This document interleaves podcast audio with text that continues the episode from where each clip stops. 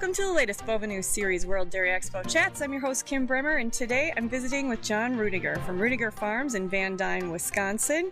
Uh, we're going to talk about your very well deserved award you're receiving this year at World Dairy Expo, Dairy Producer of the Year. So, first and foremost, John, congratulations. Thank you very much. Quite an honor.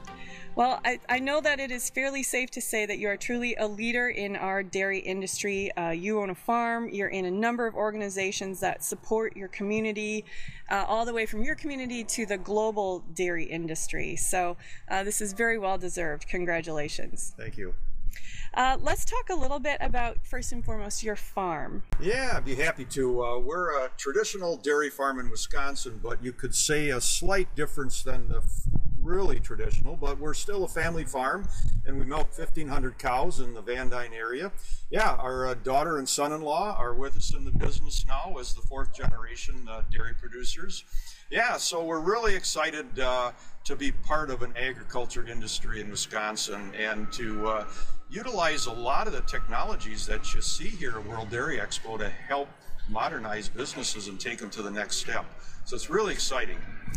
I think a really impressive thing that should be noted about your farm uh, is that you have a real passion for telling the story about agriculture. Uh, you host a lot of people from all over the world. Uh, tell us a little bit about that, your open book philosophy. Yeah, well, I think the, the main thing you need to be is, is yourself and to be honest and open with people because that's, that's really uh, what, when we host uh, tours, uh, from whether it's a family coming from the town, from town, or an international tour. It, it, doesn't matter. We need to just tell our story in the most open and honest way that we can. And I'll probably share maybe a few more numbers with people than what some other ones would. But I think it's good, good to share the positives and the negatives and allow people to see what the breadth and scope of a dairy farm is in the state of Wisconsin and what that really has to offer for the rest of the world uh, when you talk about providing food and fiber for people. I think a lot of times that's forgotten in, in our world here, and we need to tell our story. Absolutely, I can. I agree with you. Uh, you are involved uh, in a lot of different capacities in leadership. You serve as the board chairman for a large cooperative. Yes, I do. It's a Genex Cooperative in CRI and uh, very proud to have worked with that organization for 30 plus years. You know, when you first start with something, you never think you're going to be uh, in in it that long. But I really enjoy uh, working with the agriculture, livestock industry, and especially cooperatives because I think they're really the heart and soul of what uh, the United States agriculture was based off of. And uh, it's really exciting to work with people and see the progress made in livestock genetics. It's it's just phenomenal what what things have happened as soon as genomics came onto the scene. You know, everything exploded and it got real exciting real fast. And and you know that point, real exciting real fast, is really where this industry Uh, is charging too. It's, it's accelerated so fast in the last 10 years that you really can't keep keep up with it unless you really study the technology and, and to be involved in other things beyond your farm. I think that's very, very important.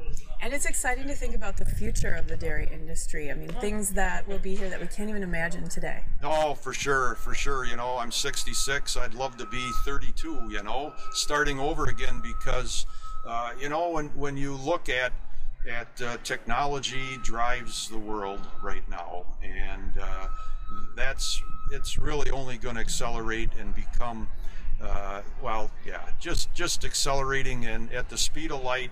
And i think the thing you have to do then is embrace change and allow it to uh, help you uh, to shape where your future is and uh, sometimes you got to take a step back and say, is this the right approach to take? And then you readjust and you move on, which I think, uh, you know, we've all done that uh, in our careers. But I think it's more important to stay positive and, and look out ahead, maybe a little further than we used to. And you also uh, have been involved in many other organizations, both on a local and national level. Uh, you were on the board, you were a board member of Professional Dairy Producers of Wisconsin in, in its early, early years. Uh, you currently serve as a board member for both the Midwest Forage Council, the National Forage Association, but you're also involved in your local community. Yeah, yeah, you have to try to have a blend in, in things too, and I think that's important because you can take and, and what you learn on the uh, state and national level, you can bring some of those ideas back to your farm and your local community. And I think if you uh, you're involved in a multitude of things, you can do that and uh, be an effective partner uh, with the industry uh, leading people or companies that you work with, or whatever institution or organization you choose to do. Well, certainly, uh, congratulations on your award, John. It is well deserved. You are a leader in the dairy industry uh, and certainly a mentor for many. Uh, thank you so much for taking the time to share with us today. Uh, you're welcome. My pleasure. It's it's truly an honor, uh, as I've said, uh, to represent the dairy producers around the world as this year's honoree. It's it's really tremendous, tremendous opportunity and, and joy for me to have done that. Thank you very much.